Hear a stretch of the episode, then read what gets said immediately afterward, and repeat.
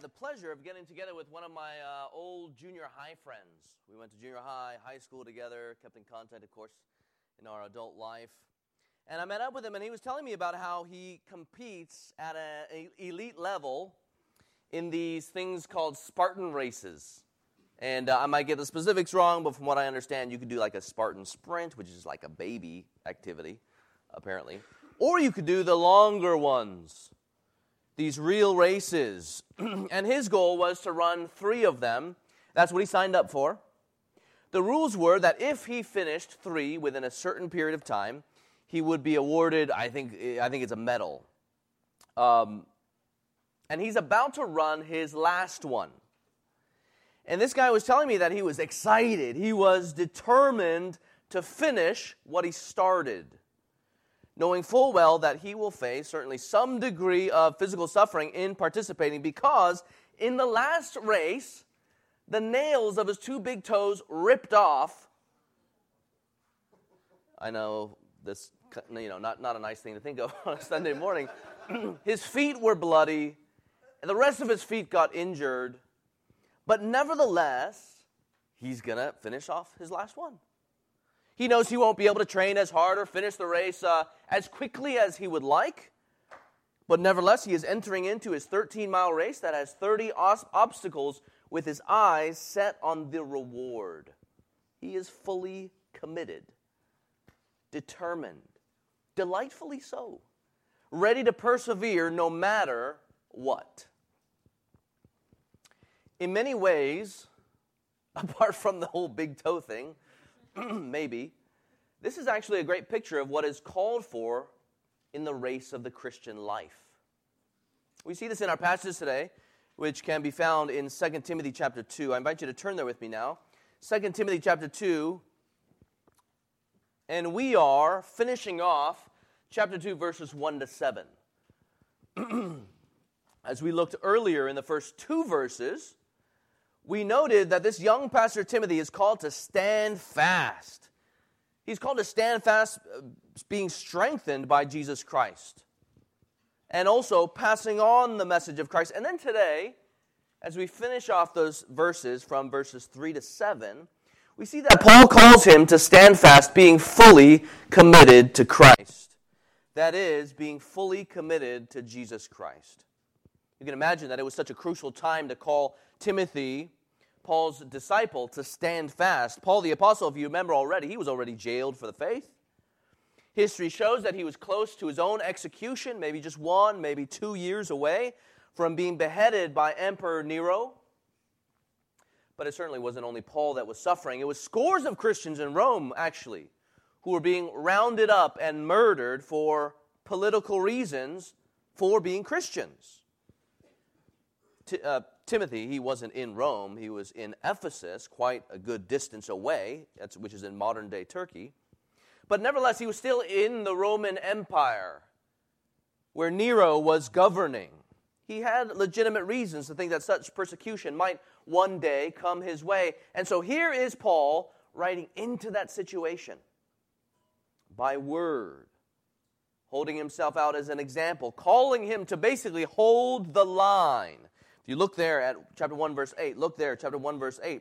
He says there, Do not be ashamed of the testimony about our Lord, nor of me, his prisoner, but share in suffering for the gospel by the power of God. Certainly must not have been easy to stand, to hold the line for Timothy at his post there. Again, you, we already noted the, the persecution from the outside. His mentor is already locked up and by all appearances will die in jail. He says, I have finished the, the race, past tense. He's already being poured out like a drink offering. He's going to die, it seems there, as he writes in the letter. But the challenges don't just come from the outside, the challenges come from, with, come from within, right? And it's making it all the more complicated. Paul and Timothy were being abandoned by the very ones that they ministered to. If you just go, go and read the, the whole letter in the afternoon, Paul writes about this in a couple different occasions in this letter, naming people, meaning that probably Paul and Timothy both knew the people that were abandoning Paul and turning away, and also turning away from Timothy. This would have been personally taxing. having those you give your life to leave for bad reasons. And not only that, though, I'm thinking of more problems from within, there's false teaching going on. So here, Timothy not only sees his mentor about to die, not only are people abandoning him, but within the church too, people are teaching false things, false doctrine, false gospels. And so Paul calls them to hold the line. Friends, you realize that each and every single one of those things the persecution, the abandonment, the false teaching, and having to deal with them, rebuking and teaching with all patience is enough to send some fleeing from the Christian ministry.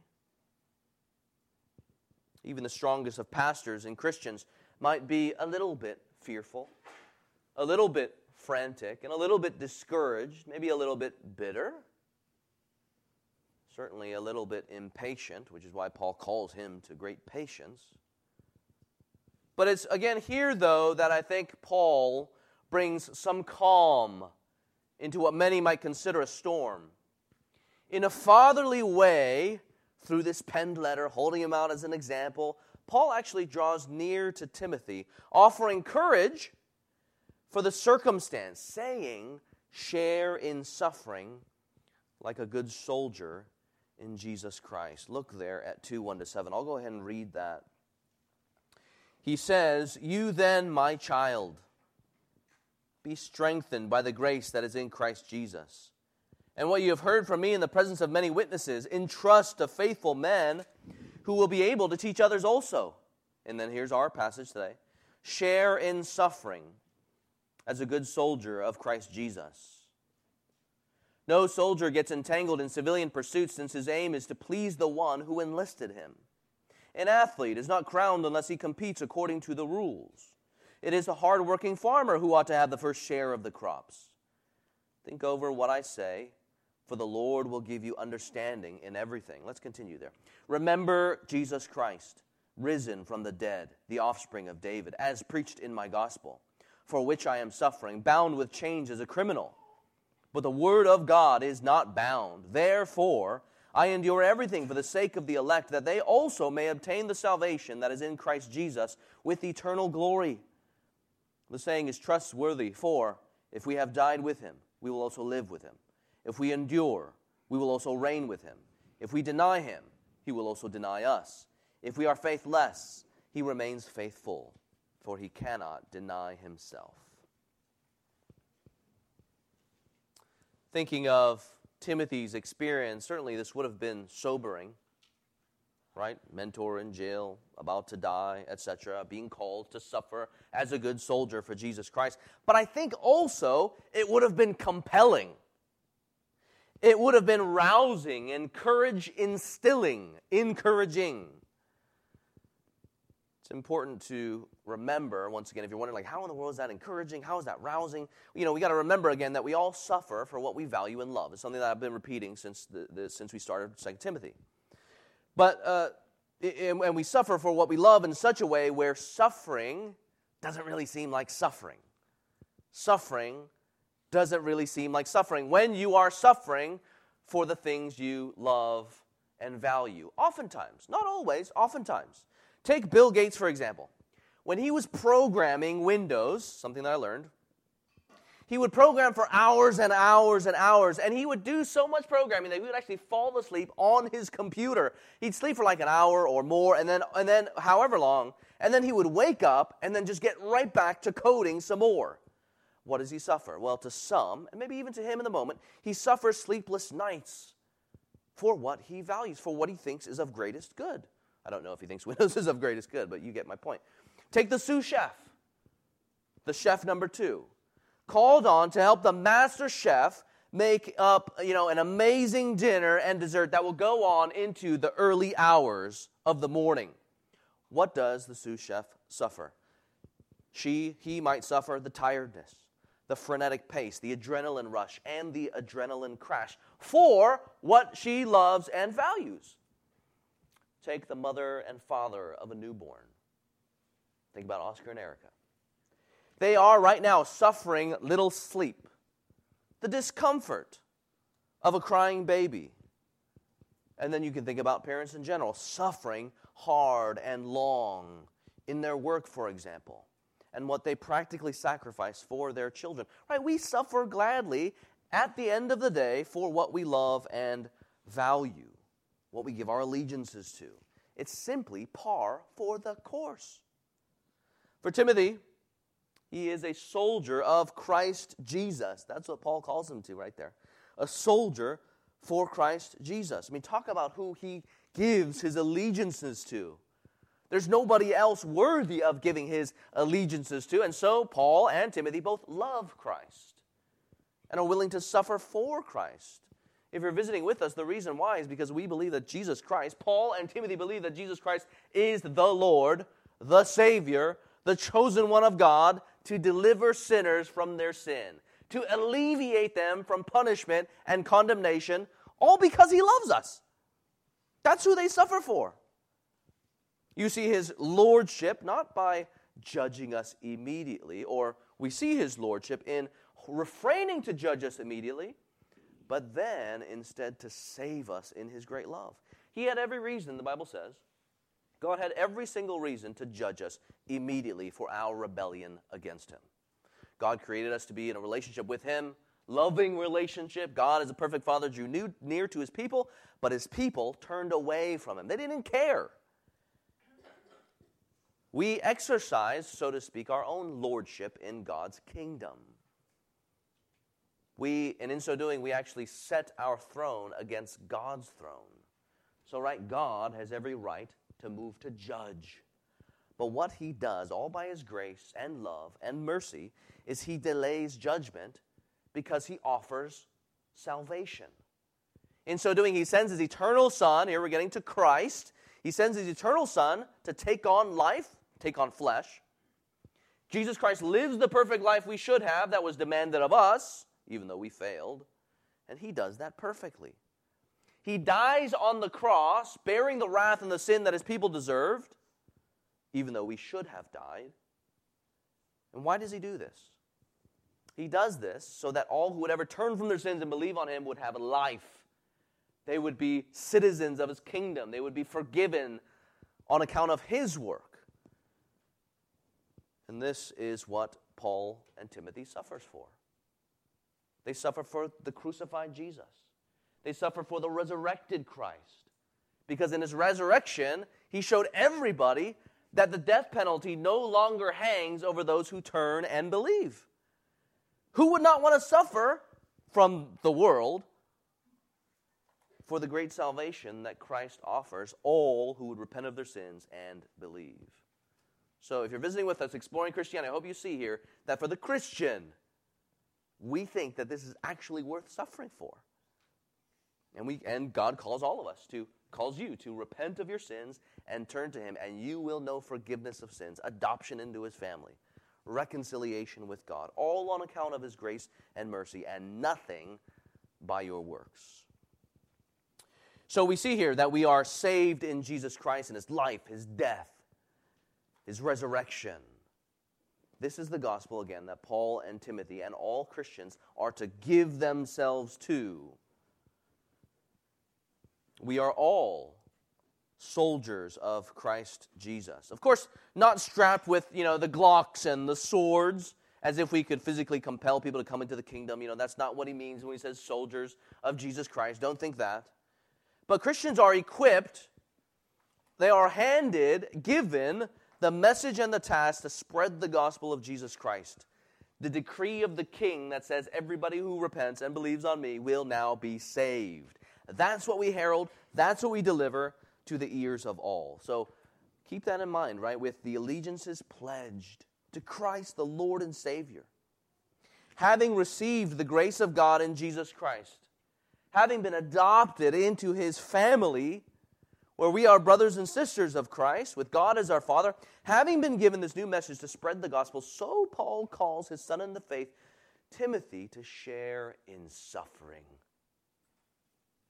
Like a good soldier in Christ Jesus. And in our passage today, again, in our passage today, main point, we see that the Christian is to be fully committed to Christ. Fully committed to Christ. Again, this is not just for Timothy, not just for the pastors, for everybody. Listen to what Jesus says in Matthew 16 24. It says to all of the disciples, If anyone, not just those who are called to the ministry, if anyone would come after me, let him deny himself, take up his cross, and follow me. Of course, for many of them, it would be, in fact, a metaphorical cross. Not all Christians will get crucified, but there is Jesus walking on his path to the cross to die. And he says, If you want to follow after me, many of you will experience the same fate. Many of you will certainly suffer, but it is good. It is good. For the rest of our time, let's see three ways in which Christians are to be fully committed to Christ. Three ways in which Christians are to be fully committed to Christ. The first is being single minded. Being single minded. Look there at verse 3. He says there, we've, we've seen this numerous times here share in suffering, or more like share with me in your suffering, or share together in suffering, or bear your part in this suffering as a good soldier of Christ Jesus. Metaphor is used elsewhere in Scripture, is relatively common. Paul uses of Timothy in 1 Timothy. Share in suffering as a good soldier of Christ Jesus. And he wants him to be single minded. Look there at verse 4. Look how Paul expands this soldier analogy. Paul says, No soldier gets entangled in civilian pursuits since his aim is to please the one who enlisted him. So here he employs this analogy. As a father giving his son kind of proverbial wisdom, he employs this analogy to teach him something. The Christian is called into the service of God and is to be always ready, single mindedly so, to serve his Christ. This readiness to be uh, single minded, always ready to serve is, is captured in one translation, which some of you guys might have, the NASB. It says, No soldier in active service, etc., etc. In the, the, the active service there captures this always ready, also the single mindedness here. The soldier is always ready to serve at the command of the king. He goes into all of life, he even conducts all of his life with a certain readiness, being poised for action. And being an active service, the soldier of Christ refrains, right? He refrains, it says, from getting entangled in civilian pursuits. I think here he's just talking about worldliness. He's just talking about worldliness. Now, I know some of you guys might be thinking in terms of the particulars, like you want to draw one to one equations. What does it mean? Like, am I engaged in a civilian pursuit if I am working a regular job? Am I engaged in, am I entangled in civilian pursuits if I uh, am, uh, you know, doing life regularly in the way that other uh, people of the world do life, like the regular stuff of life?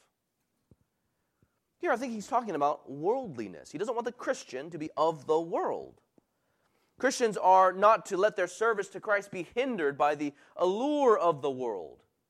We are to guard our hearts from the tentacles of the world and the pleasures that it offers. Again, does this mean we as Christians can never do regular things that, like, all human beings do, regardless of what they might believe, regardless if they reject Jesus? So, for example, can the Christian watch The Mandalorian? Or Frozen 2. You know, can we actually do those things? Can we appreciate the taste of good food? Is that, is that getting entangled in civilian pursuits? Can we live in, you know, that house or drive that car? You know what's interesting is that Paul actually doesn't get into the particulars that quickly. He actually doesn't get into any, any particulars necessarily here in this passage. I think because he knows that the issue is so much bigger than the particulars we know that Paul still did regular things that people did. You know, so he, he was a tent maker, for example. He had a regular job. We know that other Christians were encouraged to use their homes, in other words, that they had wealth, so much so that they had homes, so, and they were to use their homes for the church. We know that other there was a Christian woman mentioned in the book of Romans and in, in, in the book of Acts who was a dealer in purple goods. She had a business dealing with fabric. Some of you guys like thinking about style and fabrics, and maybe that was her. We know too that Christians were not to refrain from eating certain things, but could in fact enjoy and eat food. Paul here doesn't get to the particulars. He's not really saying this is what a civilian pursuit is. But he does, though, get at our approach to these things, right? He doesn't speak on particulars necessarily, but he gets at our approach to the particulars. In this analogy, we are exhorted to not let the particulars of the world distract us from the single minded devotion to Jesus Christ. He says, don't let, he effectively says, don't let our hearts get entangled and intertwined with the world to the point where we are of the world or become of the world. If that would happen, then we wouldn't be serving at the pleasure of the Lord. We and you would be serving at the command of the world. But of course, in the analogy, what is the reason for the soldier's single minded devotion? Look there. What is the reason here? Don't get entangled in civilian pursuits since no soldier gets entangled in civilian pursuits since his aim is what? It is not asceticism. It is not stoicism. It is because I want to please Jesus. His aim is to please the one who enlisted him, that is Christ the King, who calls soldiers, enlists them into his service. This here makes us check ourselves. It hopefully it should be encouraging us to check ourselves and our relationships to the things of the world. What's interesting here, as a Christian, I'm sure you guys know, uh, there is not only this, this uh, call to don't let yourself get entangled, but to con- sort of complicate things more, to make it more challenging, you know, sanctification is a process. There's also the process of disentangling ourselves from being of the world, as all of us were, at least as most of us were, who were converted at a later age. There is the don't get entangled by, and there's also the let's disentangle you. Friends, did you know that you can actually become distracted in such a way by your things, the things in your house, the things in your head, in such a way where we end up serving two masters? And unfortunately, some have gone on to show themselves to not be serving the one and true master. You can, in fact, get too distracted by rest. You can, in fact, get, be, get too distracted by entertainment. This is Hollywood, the capital of entertainment in the world. I don't know if you guys have lived in different areas of the world, but you know, when you live in Washington, D.C., um, things, people might struggle with certain things more intensely than other places in the world. The same goes for this area in Hollywood. And I think I realized that I used to be a personal trainer working 24 hour fitness, and you had a certain clientele. Um, let's put it frankly, you know, many of, many of uh, the people were after, let's say, vanity. When I would go work out in Washington, D.C., when I lived there, the people dressed very differently instead of wearing hardly anything, they wore things, oftentimes much more clothed than people out here, that bore what, comp- what bureau they worked for. The FBI, the DEA. They, they wore these things regularly to work out. What are they doing there? It's, in some ways, it could be a revelation of what they struggle with. Maybe what they're putting their hopes in. Maybe what they find their identity with. Here in Southern California, something very different. But you've got to realize that here in in the Hollywood area, in the Los Angeles area, we struggle with certain particular things, or maybe even entangled with certain things comfort, entertainment. Some of us might be distracted by relationships, maybe earning money, maybe distracted even by relationships in relation to your spouse, pleasing your children, and on and on and on. You know what I think is one way to help work to strengthen this single minded devotion to Jesus so as to protect your heart from entanglement with the world? I think it's to take stock of all that you have in this world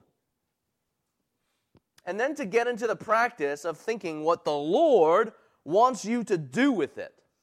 Right? Many Christians know everything we have is of Jesus Christ. We, we say this and pray this every single Sunday, usually uh, in the pastoral prayer when we're praying towards the offering. Lord, we recognize that everything we have comes from you, even our very breath, certainly our finances, everything, all of our material goods, everything comes from you. We certainly know that. It's evident in Scripture. We pray this regularly. Many of us know this. But if we realize that everything is from Christ, and we realize that Jesus is the Lord, that He is the Savior, that He is the King, King over us, enlisted all of us into a service if we're Christians, then we know that everything we have is for Christ. Not only does all of your money come from Christ, but all of your money is for Christ. It means that He wants us to use it for Him and His cause. He wants us to think of, think of anything, right? He wants you to use that thing, to enjoy that thing, to deploy that thing, to steward that thing with eyes towards pleasing the one who enlisted us. Think of your homes, right? The apartment God has given you to live in. Ask yourself and pray, Lord, how would you, the Lord, who has given this apartment to me, how would you have me steward it so that I would rest appropriately and not be a workaholic? So that I would exercise hospitality because you command me to love the stranger and others? So that I would create a home for those who lack a strong sense of ties towards other people here in this church. Think about the money you have, whether it be little or much. The money God has placed in your care so that He would steward, so that you would steward that. Ask and pray, How can I, Lord Jesus, how can I steward your money for you and your purposes? Not only by providing for myself, but also providing for others. That's what Ephesians says. We no longer steal, but we work. Why do we work? So that we could share it with others. Share with those in need, seeking to be a blessing to those in need. I wonder if you do that. You ever ask that question? Do you ask, Lord Jesus, the King, the Lord, who's given me all things, how would you have me steward these things for you and your purposes? Or do you only think about Christ's money for your own purposes? The relationships that Christ has given you.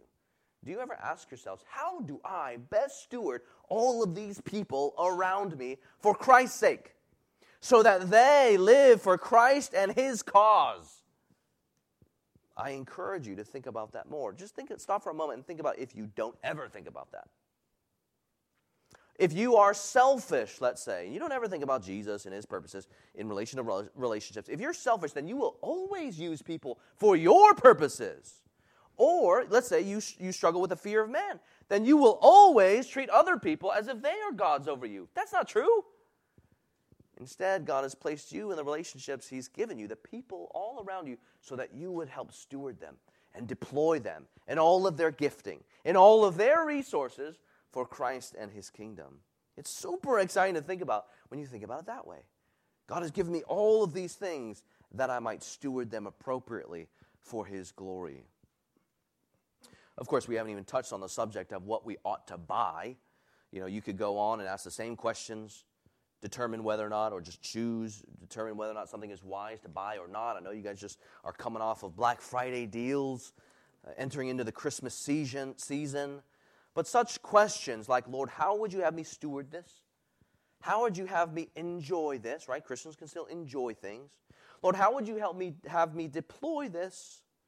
Asking those types of questions will help commit everything we have in service of Jesus Christ.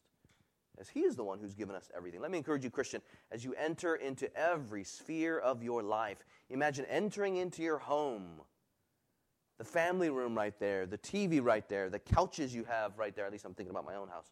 The kitchen I have right there, the dining table I have, the pool that we have, by God's grace, has given us, the little basketball hoop, too, that we have there. How can we be stewards of all of those things for Christ and His purposes?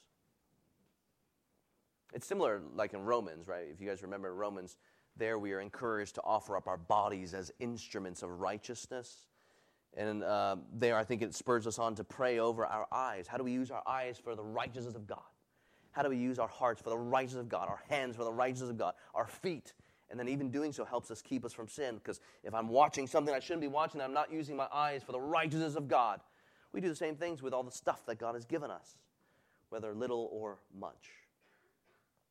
Timothy and all Christians are called to be fully committed, being single minded devoted to Jesus Christ, not entangled to the stuff of the world.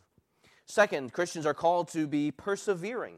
Second, Christians are called to be persevering, aware of what Christ calls us to. Persevering, aware of what Christ calls us to. Look there, verse 5. Paul uses this uh, athletic analogy, so he's employing a different analogy.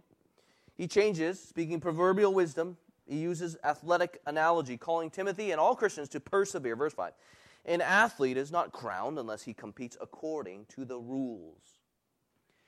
In Paul's day and age, if you were to sign up for a race, you would have had to shown yourself, proved yourself. You would have to sign up for basically 10 months of serious athletic training prior to the race. That could be exactly what he's referring to. We're not really sure. But nevertheless, uh, the point is clear. If you don't practice, you can't enter. If you don't enter, you won't be crowned. The rules of the game require one to do a certain something. If you don't practice, you can't enter. You don't enter, you won't be crowned. The crown here is the crown of salvation, the crown of righteousness, which Paul mentions there in uh, uh, chapter 4. This is salvation in Jesus. So if one desired the end goal of being crowned, you have to do life within the rules or the standards. So Paul calls Timothy and all Christians to such perseverance, knowing full well the conditions in running the race of faith. And one expectation that Christ calls all of his followers to is suffering, actually. And we not all suffer, not every Christian will suffer the same way, but every Christian will to some degree go into battle and suffer. Turn over to John chapter 15, and we see here. If you're sitting next to somebody who's exploring the Bible, is new to the faith, just volunteer, help them get there to John chapter 15.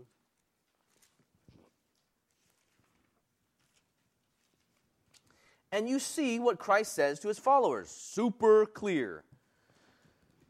John chapter 15, just go ahead and look there at 18. Verse 18. It says there, if the world hates you, know that it has hated me before it hated you. If you were of the world, the world would love you as its own. But because you are not of the world, but I chose you out of the world, therefore the world hates you.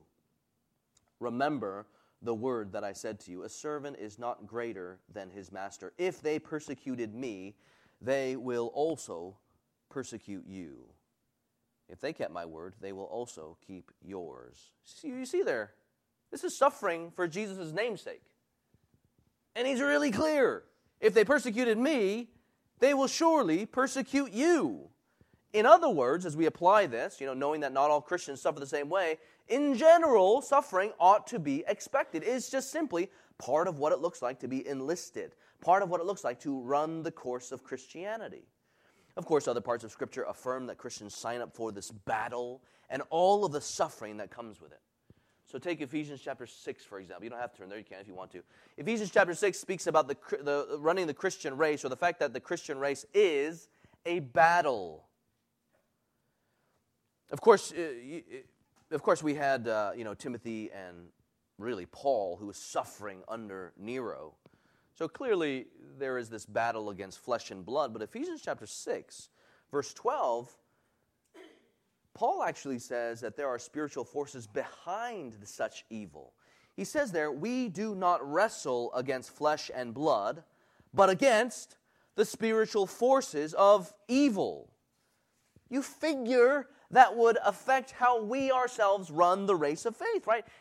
Knowing full well that we wrestle against spiritual forces, that this is a battle and that we will in fact suffer, you figure, right, that we would anticipate um, what's going to happen in the race, all the different obstacles, all of our different challenges, and then we would be ready. We would be expectant. We would be prepared, having studied the course, knowing how exactly we are to run, the obstacles that are going to come that Satan uses to trip, trip Christians up.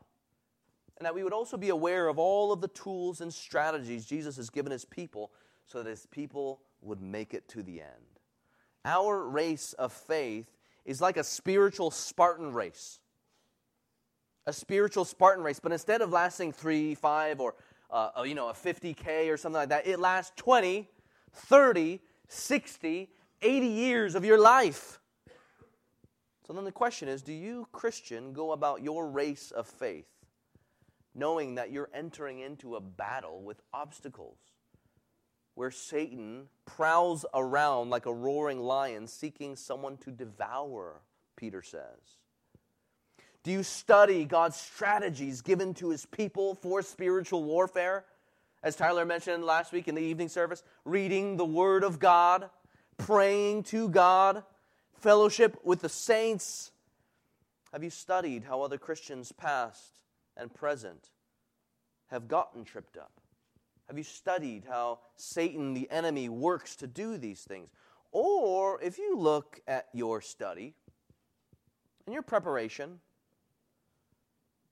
might that reflect you approach the Christian life as an after dinner evening stroll around the block, where we gently stroll along, going at our pace without any impediments?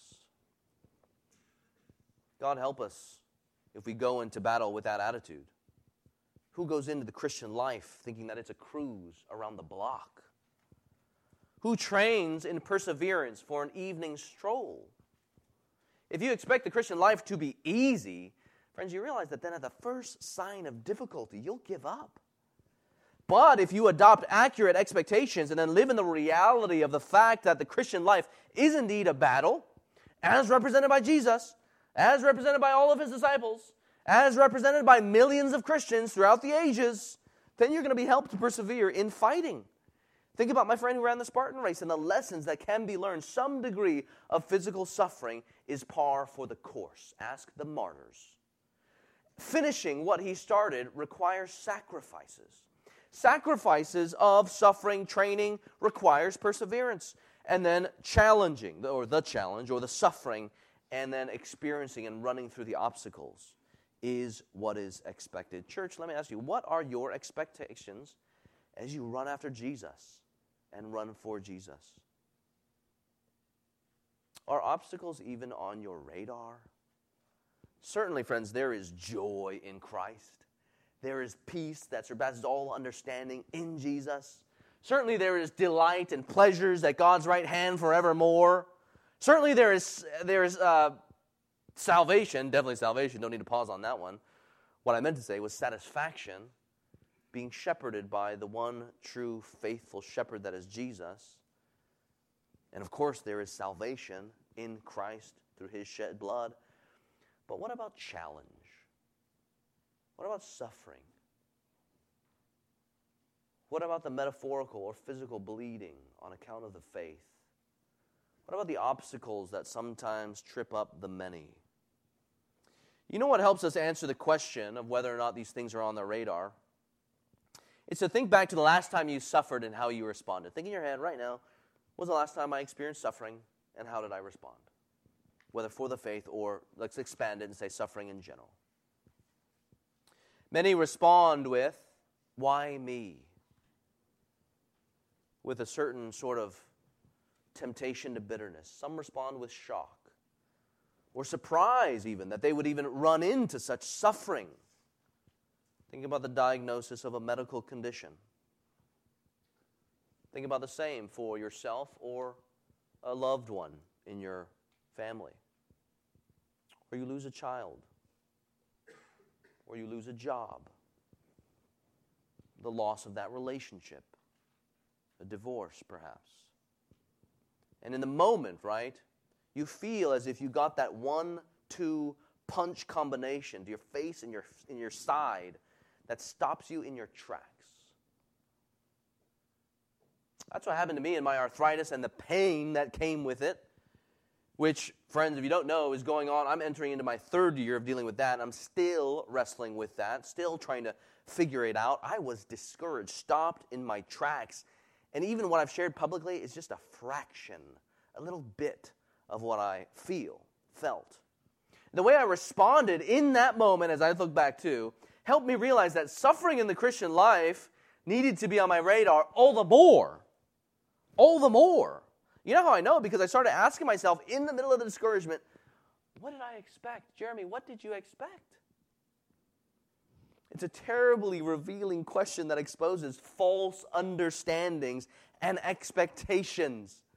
It's terribly revealing and exposing. What did you expect? Suffering, sure. But I didn't expect this much suffering, and not in middle age life, right? I expected baldness, right? Not intense pain that comes from gout that so happens to come on during middle age. I expected such things like maybe when I'm 60 or 70 or even 80 years old. And even when I felt like I was going to die, which literally I felt like I was going to die because the pain was that excruciating and mentally I wasn't I was struggling as well. When I expected death, you know, I did expect death, but not for a few more decades. What unrealistic expectations. I knew biblical truth. I know that sin and death entered into the world on account of sin. That's what the book of Romans says. Ever since Adam and Eve, all people, no matter where they are from, no matter what age they lived in, they die. As one pastor put it, death is the one thing we can be absolutely certain of. One out of one die. Not only did I know biblical truth, I knew, I knew in practical experience, right? Practical experience confirms biblical teaching. Has it ever been the case in human history where people have not gotten sick and died? No. Then here maybe is the more pertinent question for me and for many of us. Does anything exempt me from such suffering? Does anything exempt me from such suffering? Does anything exempt me from suffering to the degree that I did, to the age that I experienced it? No. The world is fallen. Everyone experiences the effects of sin on their own bodies. And with these truths, right, you can see that false expectations are adjusted and we are helped to live in God's reality, the way that God sees everything. We can take our false expectations of Scripture so that then they would be changed and made right. And then you embrace right expectations for life. But then there's another question that we should go on and ask ourselves, one that instills hope, one exposes, right, maybe idolatries, maybe some sin, maybe lots of sin. Then you go on and you ask another question that instills hope. What can I expect in Christ and his kingdom? What can I expect in Christ and his kingdom? Regarding sickness and death, which is a result of sin, Jesus has reversed the curse of sin and death. Praise God for that. Turn over to 1 Corinthians. Turn over to 1 Corinthians. We see this here.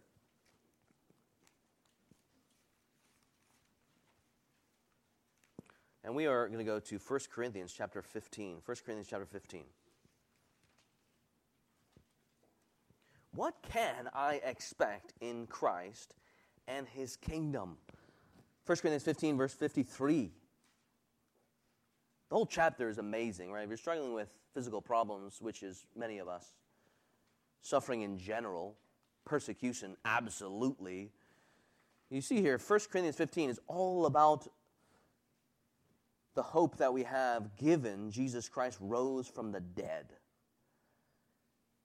Talks about the implication is that all who are in Christ will follow in his train. You look there at 1553. For this perishable body must put on the imperishable and this mortal body must put on immortality, all because of the resurrection of Jesus. 54. When the perishable puts on the imperishable and the mortal puts on immortality, then shall come to pass the saying that is written Death is swallowed up in victory. O death, where is your victory? O death, where is your sting? The sting of death is sin, and the power of sin is the law. But thanks be to God who gives us the victory through the Lord Jesus Christ. You see in his resurrection, Christ has defeated sin and death such that death and sting has been vanquished. That's the reality. We looked at sin's reality, yeah, but here's the, here's the reality in Jesus. How does this reality help us, friends? How does this reality help us, friends? Look there, 58. You look there.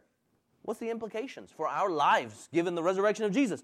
Therefore, my beloved brothers, be steadfast, immovable always abounding in the work of the Lord, knowing that in the Lord your labor is not in vain. He will bring it to fruition, He will finish it. You see how that works? Living in God's reality, not only in the effects of sin, not only in the sin that we cause, but then also living in Jesus who vanquishes sin and death. So you see that we worked that out for suffering in general, and we can apply the same for suffering in the faith. if ever, friend, you are called to suffer for Christ, and some of you guys have certainly experienced mockery for Jesus Christ. Some of your family You know that in family gatherings are going to give you difficulty here. If you are ever called to suffer for Christ, even from your family and close friends, right? Perhaps you are discouraged. You can ask yourselves, Jeremy, what did I expect? And maybe after wrestling with the question, trying to come up with the answer, you honestly conclude, I expected that the world would treat me differently than it did Jesus. I thought that the world would love me, even though they did not love Jesus. What does Scripture have to say about that? John 15, 20 again. Remember the world, remember the word that I said to you, a servant is not greater than his master. If they persecuted me, they will also persecute you. Remember also Romans chapter 8. Even though there is such difficulty, there is hope in Jesus Christ. As nothing, nothing will separate us from the love of God, even persecution. And not only that, though, but what does Christian experience, Christian history have to say about whether Jesus is right about this suffering? Has it ever been the case where Christians around the world live for long, consistent periods of time without persecution and suffering for Jesus Christ? Not really. Christian experience, past and present, affirms that as it went for our Lord, so it goes for many of his followers.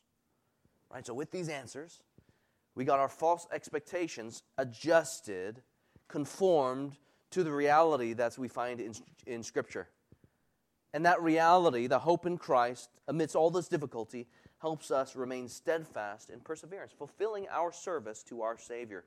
So, friends, knowing that that is par for the course, knowing that suffering for the faith is par for the course, and suffering in general, living in this sinful world, it helps us lace up our ultra boosts of faith, so to speak, because we are not in it for a joyride, but for our marathon of the Christian race. Let me encourage you to start asking yourself those questions of suffering. What did you expect? And by God's grace, what we expect, or sorry, and by God's grace, what can we expect and anticipate in Jesus Christ? And let me encourage you too to invite other people to ask you those questions. Right? If you invite people to ask you those questions, it's a whole lot easier. Because if I turn up to Dave and be like, dude, what did you expect? Right? Number one, that could be taken wrongly. It's just harder. So I say, David, why don't you ask me when I'm suffering? Can you ask me with love and gentleness, Jeremy, what did you expect? And it's just such an exposing question, such a helpful question. Another thing for uh, to help us strengthen our perseverance um, is to learn from other people. Is to learn from other people. Now we could talk about learning from people in the church, which I strongly recommend. Right? If you're t- if you know people who have health health issues, let me encourage you to approach them and talk about their experience and how they remain faithful. Because let me encourage you and let me remind you that is your future. That is your future. But because uh, I so rarely get the chance to talk about this one way to encourage ourselves, let me do that now. Let me encourage you to read Christian biography. Hey, any of you guys who aren't readers, read Christian biography. whether you are reading Augustine in 4th century North Africa, whether you're reading about Charles Spurgeon in 19th century England, it helps us look across the centuries and throughout the ages to the giants of the faith. And we are able in Christian biographies to see their joy, their delight in Jesus, their strength to live for Jesus Christ, their diligent perseverance in the faith, and most importantly, their Christ who sustained them. This massive volume, friends, is by John Piper, and it's entitled Servants of Sovereign Joy. This is not just actually one story. There are 21 stories of people in here, okay? 21 biographies, relatively short biographies with relatively large print for you to enjoy. Um, and it, has, it speaks about all sorts of Christian figures, whether they be pastors or missionaries. So, friends, let me encourage you, right? Sacrificing the cost of seven green tea lattes or whatever you enjoy, you can get to know your ancestors in Christ in hard copy, $35. Or you can continue enjoying your Frappuccino. And over your Frappuccinos, you can download it for free. You can get together with other Christians and be encouraged by Christian biography. You can go download it, desiringgod.com. Just search John Piper, Servants of Sovereign Joy. You can ask me at the back of the door, at the back there if you want the title. And you can download it for free. Let me encourage you to get it. To find someone, find a few people in the congregation, read it together with them, and be encouraged in your own perseverance towards completing the race as you look forward to being crowned, Lord willing, crowned by Jesus Christ with the salvation he has given you in full. How are we to be fully committed, being single minded, persevering, and then third, actually, let me just back up a little bit. Let me back up. So, uh, learning from other people, let me touch on uh, learning from others here in the church. Uh, you know, in this day and age, in this particular church, actually, in this particular church, there aren't many people who die regularly. Right? If we are in, let's say, Beaumont, where there are senior citizen housing centers all around the church there, Fellowship in the Pass Church that supports us, a lot of people die. And they, they lose their life and go on to enjoy eternal life with Jesus. One marvelous, wonderful homecoming where there is not only great grief, but great celebration as well. In those moments, everybody is reminded that death does not exclude anyone, but it is coming for you one day because we all live in this sinful world. The last burial we had here was at least maybe five years ago. We haven't buried anyone in the church in a very long time. But just imagine that cycle, right, is missing for us, which means for us, a regular reminder is missing. So, friends, let me encourage you. For those of you who don't know, maybe don't know what that's like at all, if you wanted to, I'll go with you. Me and Melanie will take you to go and visit Melanie's mother and father's grave. And you'll see there real grief, right? I think about makes me emotional right now. You want to think about Christians who have left the world to join Jesus and the grief that's present right now. We'll go and we will celebrate Melanie's mom and dad. We'll tell you guys funny stories and their quirkiness and how they encouraged us in the faith. We could do the same with my mom. So if you've never experienced that at all, you've never experienced anybody dying in your, in your life, let me encourage you, like, hey, I'll help you. We'll go, we'll go mourn together and celebrate together. That's a really good thing. Again, those who have gone before us, it's really important to learn from because that is your future. Health problems, that's you in only a moment. Not being able to travel, that's you. Suffering pain, that's your future. Discouragement from relationships, that's you. But friends, what how amazing is it? That salvation, joy in Jesus, delighting in Christ, satisfaction under Christ our shepherd, that's also us too as He is our marvelous Savior. How are we to be fully committed? Being single minded, persevering. Number three, being patient. Once again, Paul employs another analogy, this time a farming metaphor. Verse 7, look there. It is the hard-working farmer who ought to have the first share of the crops. Encouraging Timothy, holding out this hard-working farmer analogy. What seems to be highlighted is not only the diligent working, similar to perseverance running the race, uh, not only the eventual reward, we already talked about the crown, but the patient working. The patience required to work in this in between time. That, that is what I think uh, is highlighted here in this metaphor. One day, the work will be, we will see the work's fruit in full. One day after the tilling of the soil, after the planting and watering of the seed, after the cultivating and caring for the plant, after the long awaited harvest, then, then we will share in the crops. Now, some have, in, in seeking to understand, some have pressed this analogy, this language of first share, and this what does it mean for Timothy, the pastor, to have the first share, and does the pastor now have the first share, and in what sense? I don't actually think there's any need to do that, so I'm just not going to do that. I think Paul here is just using this farming analogy giving the implication hey, just as certain as the reward was for the hardworking farmer, so it is certain for the hard work of the pastor and the Christian in general. A reward will indeed come. It is so, uh, we can be so confident that the reward will come. Here's this farming metaphor, analogy to make the case. The implication is giving how certain it is. Persevere with patience, and you will reap the reward. What are these rewards? Well, for one, it's seeing God's grace, having a front line, front seat, first seat vision of what it looks like for God to work and unfold his salvation history. Look what Paul says in just a few verses later in verse 10. Um, certainly, this is on his mind, I think. as he writes here about this perseverance. Verse 10, he says there, I endure. I am single minded for Christ. I persevere for Jesus with patience. I endure everything for the sake of the elect. That, with the purpose of, with the aim of that, he says, that they also may obtain the salvation that is in Christ Jesus with eternal glory. That's reaped rewards right there. That others would receive in full what we Christians have received. That is salvation, joy in Christ. When others are brought into the joy of Christ, we too share in that joy. That reward is in the present, certainly, but there is also reward in the future.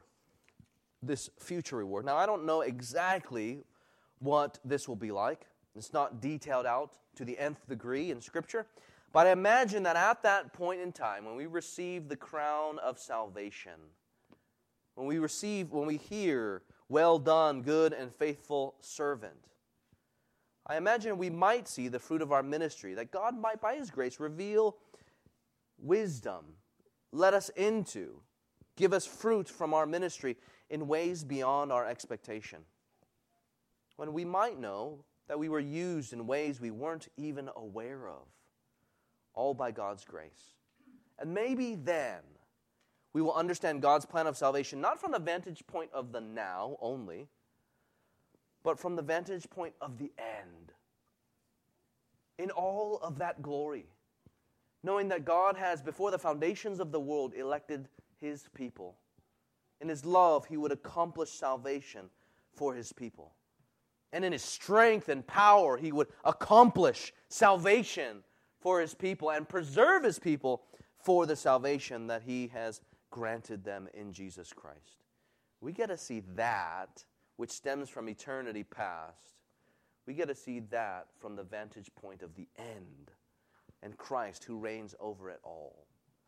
With greater understanding and knowledge, knowing more of God's wisdom, I think then we will be moved to greater worship, sharing in the fruit of the ministry, not in any proud way we share in the fruit of the ministry, giving all the glory to Christ because he uses broken vessels like us. In light of the eternal salvation of souls, in light of honoring Jesus Christ and being used by God's grace in his great work of salvation, whatever suffering we experience now will pale in comparison to the joys of our Savior. And in fact, I think we're going to glory in our suffering as it is the very sufferings of Jesus Christ. Just as we know now, according to Scripture, it is worth it, so we will know fully then when we are face to face with Christ who suffered for us and for our salvation. Let us then persevere with patience, running for the reward. To conclude here, Timothy and Christians are to be fully committed. How? Being single minded, persevering, and by being patient. These are the words of wisdom that Paul wants Timothy and all of us to treasure in our hearts as we run this race. Like a father figure writing the Proverbs, so Paul encourages Timothy there, the last verse there think over what I say, and the Lord will give you understanding in everything. He's not saying he's going to have some sort of mystical, you know, revelation experience of some sort of new revelation. Paul, laying out proverbial wisdom in these analogies, encourages Timothy just to seek wisdom, not from the world, not from worldliness, but from the Lord. As Proverbs 2 6 says, the Lord gives wisdom. From his mouth come knowledge and understanding. Timothy and all Christians are not just to think about things. We are, though, encouraged to continue in the way of wisdom, to think about the Lord's things to continue in the way of wisdom and the fear of the Lord, being fully committed to Christ with the aim of pleasing our Master and Commander, that is Jesus Christ. So, as chapter 2, verses 1 to 7 exhort us, stand fast, being strengthened by Christ, passing on the gospel of Christ, and then, as we saw today, being fully committed to Christ. Let's pray together.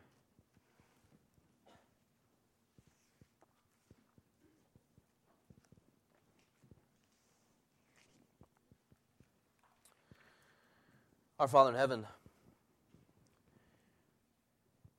Lord, we thank you that a fruit of the Spirit is patience and self control and discipline and hope and faith and perseverance because we know, Lord, that apart from the Spirit of Jesus Christ, we could not do these things.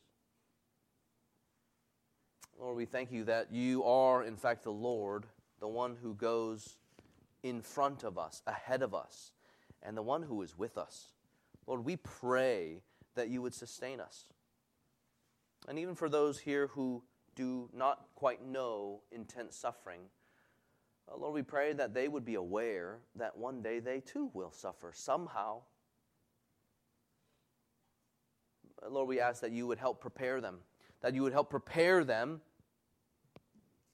by letting them see more and more of the joy that is in Jesus Christ. So much so that they would, like Paul, know that suffering for Christ is worth it. And that they would be happy to count all things as loss for the sake of knowing and being known in Jesus Christ. For those here, Lord, who understand suffering, who are intimately acquainted with, in many ways, such darkness and dark experiences, Lord, we pray that you would be holding on tight to them. We ask you, Lord, that you, the God of all comfort, would let yourself be known again in a fresh new way, that you are a God who holds tightly to them. We pray, Lord, that in such darkness they would see the light of hope in the gospel of Jesus Christ and have such boldness to face the challenges that they experience right now, knowing, Lord, that you use such difficulties, though they are difficult, to sharpen our faith, to help us cling to hope, to help us trust in the things that last. We thank you, Lord, for the fact that you are the Lord. And as your word says, the Lord God comes with might, and his arm rules for him. Behold, his reward is with him, and his recompense before him. He will tend his flock like a shepherd. He will gather the lambs in his arms. He will gently carry them in his bosom and gently lead those that are with young. Have you not known? Have you not heard? The Lord is the everlasting God, the creator of the ends of the earth. He does not faint or grow weary. His understanding is unsearchable. He gives power to the faint, and to him who has no might, he increases in strength. Even youths shall faint and be weary, and young men shall fall exhausted. But they who wait for the Lord shall renew their strength.